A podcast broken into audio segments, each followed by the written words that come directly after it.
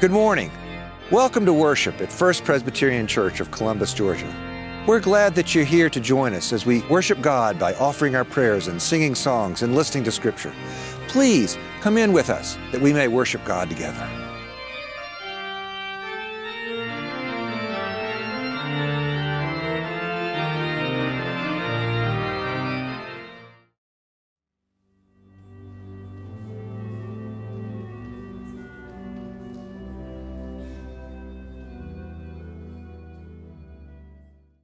The first reading this morning comes from the book of 1 Samuel in the Old Testament.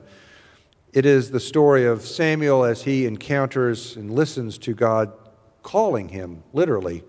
Samuel was the child of Hannah, and Hannah and her husband did not think that they would have children for a long time. And she prayed that if she would become a mother, she would give her child over to the priest of the temple to be raised. And so when Samuel was born, after a time, she took him to Eli, the priest, that he might raise Eli, that Eli might raise Samuel up. And this encounter occurs as Samuel is a resident of the household of the priest Eli. Let us listen that we may hear what God will say to us. Now the boy Samuel was ministering to the Lord under Eli. The word of the Lord was rare in those days, visions were not widespread. At that time, Eli, whose eyesight had begun to grow dim so that he could not see, was lying down in his room. The lamp of God had not yet gone out. And Samuel was lying down in the temple of the Lord where the ark of God was. Then the Lord called, Samuel, Samuel. And he said, Here I am. And he ran to Eli, and he said, Here I am, for you called me. But Eli said, I did not. Go lie down. So Samuel went and lay down. And the Lord called again, Samuel, Samuel. So Samuel got up and he went to Eli and he said, Here I am, for you called me. But Eli said again, I did not call, my son. Lie down again. Now Samuel did not yet know the Lord and the word of the Lord had not yet been revealed to him. The Lord called Samuel again a third time, and he got up, and he went to Eli, and he said, Here I am, for you called me. Then Eli perceived that the Lord was calling the boy. Eli said to Samuel, Go lie down, and if he calls you again, you will say, Speak, Lord, for your servant is listening. So Samuel went and lay down in his place. Now the Lord came and stood there, calling as before, Samuel, Samuel. And Samuel said, Speak, for your servant is listening. The word of the Lord. The New Testament reading this morning is from the first chapter of the Gospel of John. Both readings this morning come to us or um, are, are selections from the lectionary, which is a preaching tool that is used by many different uh, Christian churches around the world. And the lectionary is fixed and set in, in a cycle that runs through three years. And I did not choose this reading today in a sense, it chose us. So I invite you to listen that you may hear what the Lord is saying. The next day, Jesus decided to go to Galilee. He found Philip and he said to him, Follow me. Now, Philip was from Bethsaida, the city of Andrew and Peter, and Philip found Nathanael and he said to him, We have found him about whom Moses in the law and the prophets wrote, Jesus, son of Joseph, from Nazareth. Nathanael said to him, Can anything good come from Nazareth? Philip said to Nathanael, Come and see. When Jesus saw Nathanael coming toward him, he said to him, Here is truly an Israelite in whom there is no deceit. Nathanael asked Jesus, Where did you get to know me? Jesus answered, I saw you under a fig tree before Philip called you. Nathanael replied, Rabbi, you are the Son of God, you are the King of Israel. Jesus answered, Do you believe because I told you that I saw you under the fig tree? You shall see far greater things than these. And Jesus said to him, Very truly, I tell you, you will see heaven opened and the angels of God ascending and descending upon the Son of Man. This is the word of the Lord. Why is it that when we talk to God, it's called prayer, but when God talks to us, it's called schizophrenia? Yeah, it's a line that comedians have used. It's not, my, it's not original with me. Maybe even a psychologist or two, I don't know. You may have seen it on a bumper sticker. I know I have. And it does reach out and grab you. We talk a lot about prayer. But do we really expect our prayers to be answered?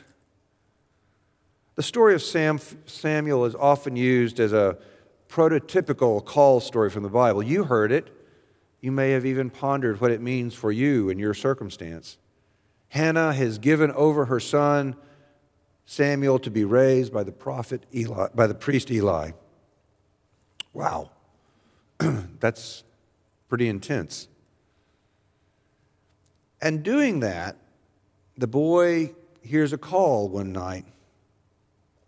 And he goes to the person he thinks should know what it is about, or the person who called him. And he said, Eli, you called me. Here I am. What do you want? The scripture doesn't exactly say this, but I have to think Eli, being a man of a certain age, got up a lot in the night.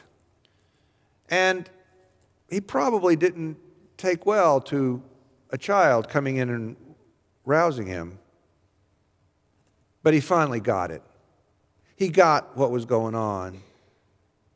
Samuel did not comprehend what was happening, and Eli laid open, broke open the things that were possible for him.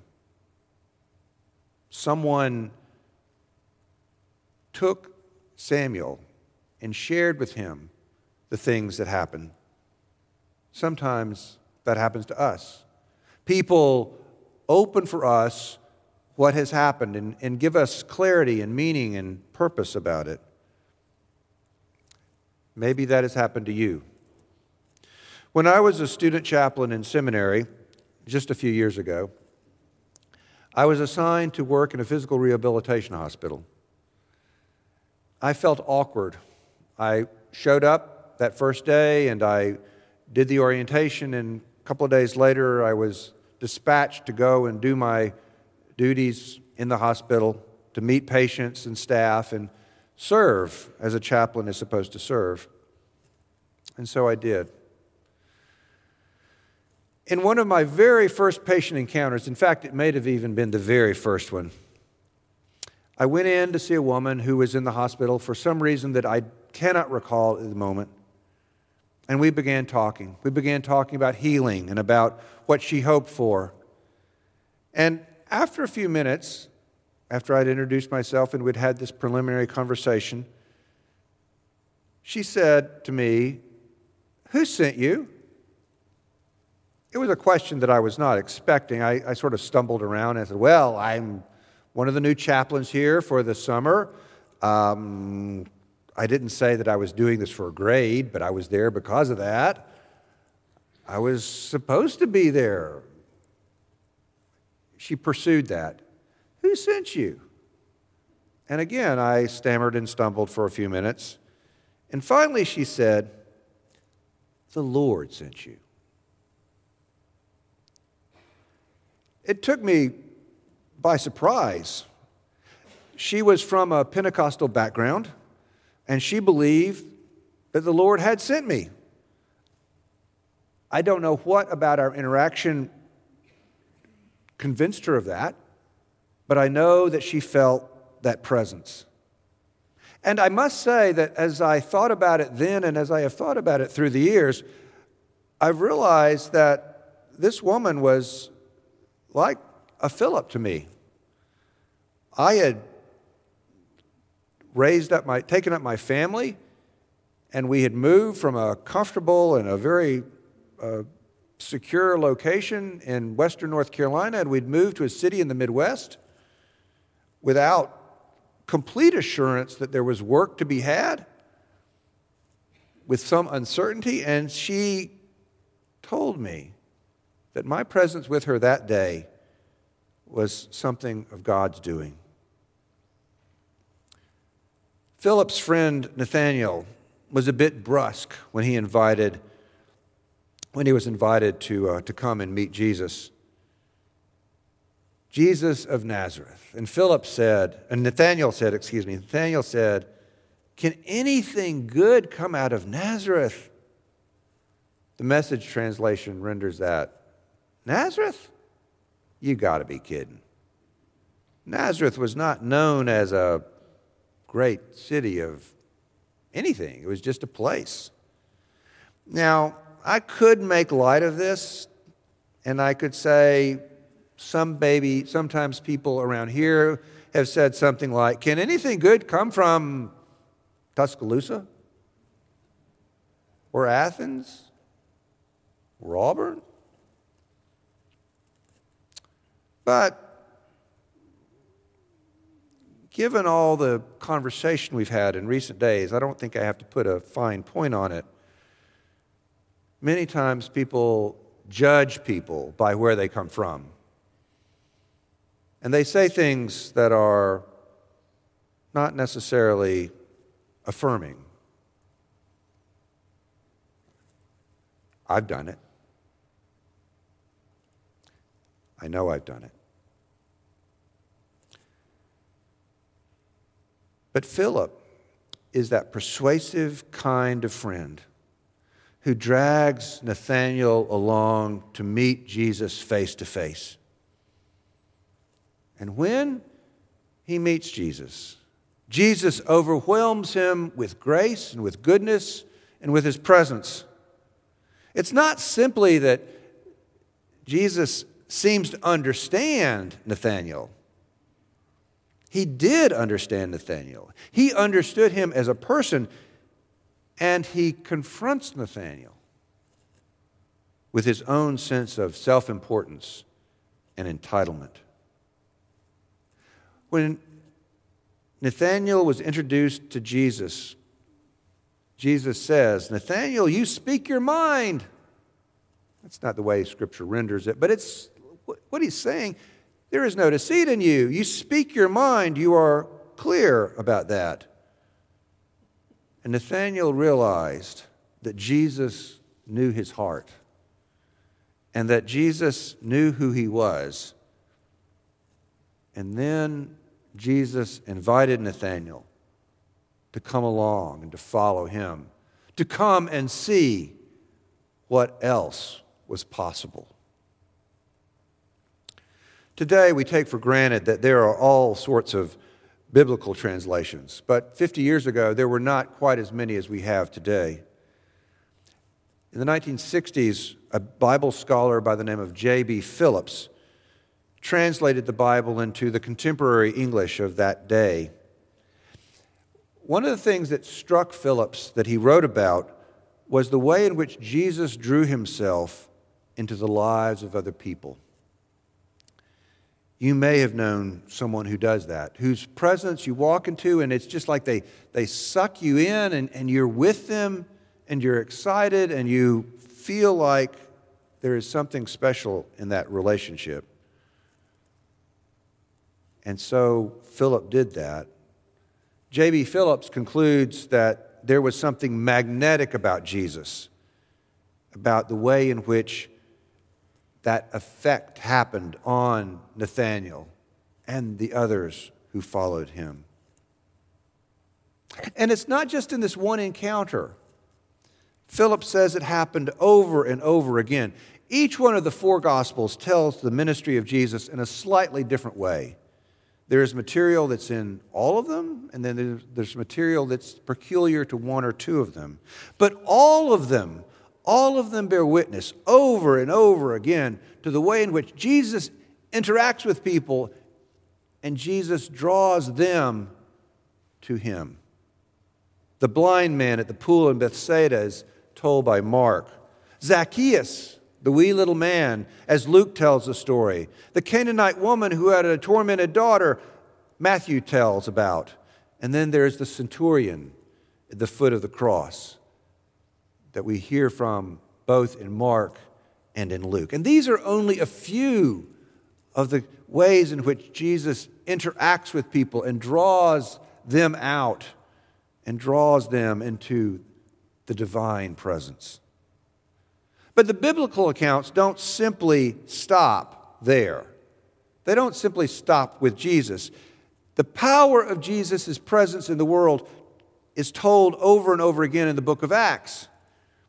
An Ethiopian eunuch was riding along, and Philip, a, a disciple named this same Philip, came alongside and in, in, interpreted the scripture to him.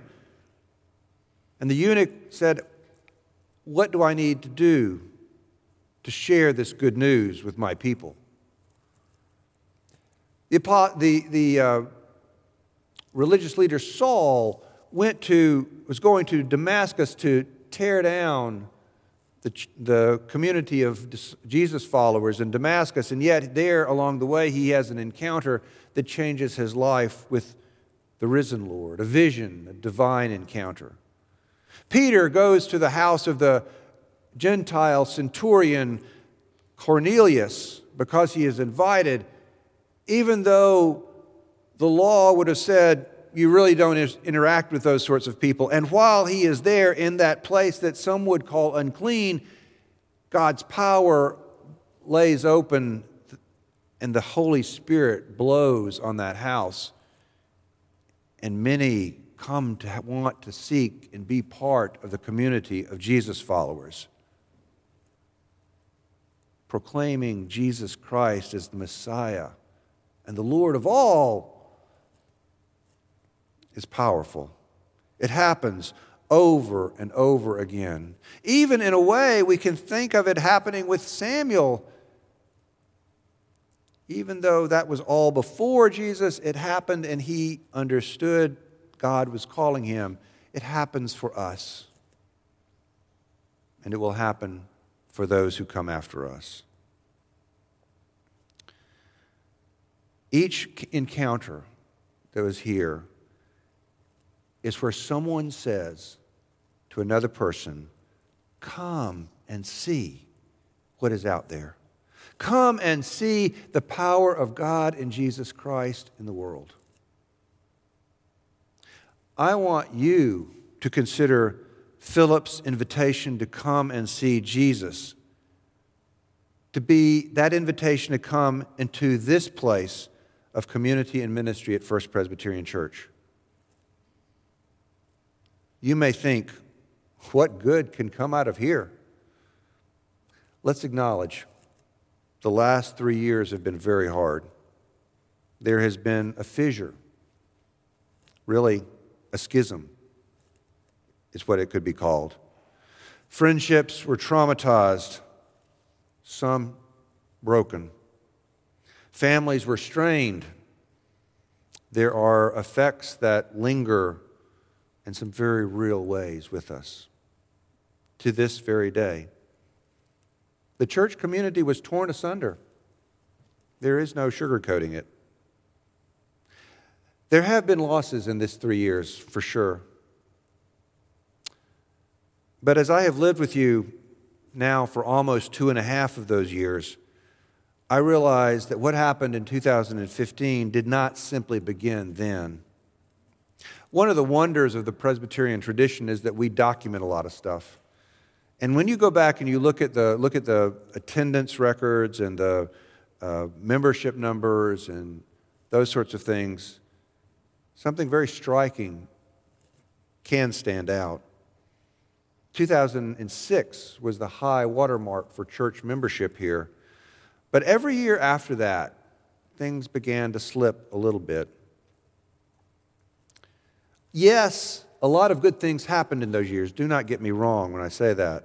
A lot of good things did happen. But there was also a time when there were some seeds of discord and anxiety that were sown then that bore a bitter fruit.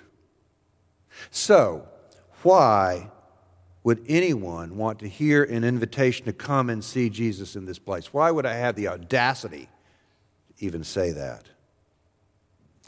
Because I believe God is present here. You have been a faithful people in your walk through this time. It has been hard, and it's not all over yet, I'm sure. But by God's goodness and God's mercy and God's care, you share those things with each other and with others, even in those very, very hard times. You share God's love and God's grace and God's hope. You demonstrate many, many, many of the fruits of the spirits. And in this time, new ministries are being born. New people are stepping into roles of leadership and nurture. You are letting the power of the Holy Spirit blow through you as individuals and as a community. Presbyterian minister Joan Gray describes two kinds of church, churches, and she has spoken from this pulpit before. She describes the sailboat church as the one that unfurls its sails and allows God's Spirit to inflate them and to carry it along so that it may do the mission and ministry that Jesus Christ calls it to in its place. And then she says the second kind of church is the rowboat church. And that is the church that wants the same thing. It wants to do the mission and ministry of Jesus Christ. But instead of allowing, instead of unfurling its sail, it believes that if you recruit more rowers, you can go faster and farther. There's only one problem with that. Sometimes when people are come in to row, they are not rowing in the same direction. Sometimes when they come in to row, they have they will tire and they will eat, they, they, will, they will lose their, their, uh, their commitment in the rowboat church, it is thought that all you need is more paddles. But you know what? You know, and I know that that's just not true. I don't want to say, I want you to know that paddles are good, paddles are necessary. So please don't get me wrong. But the power that carries us through for greater good and greater things is the power of the Holy Spirit. It is the wind that, that gives us life, it is the wind that carries us along. And that is what is needed for our sustenance and for our ministry and for our life, not just for now, but for the future. And I sense that wind is coming here. I can feel it. I can sense it. And I know it will. Come and see what God is doing here. Thanks be to God. Amen. It's been a privilege to join you this day in worship.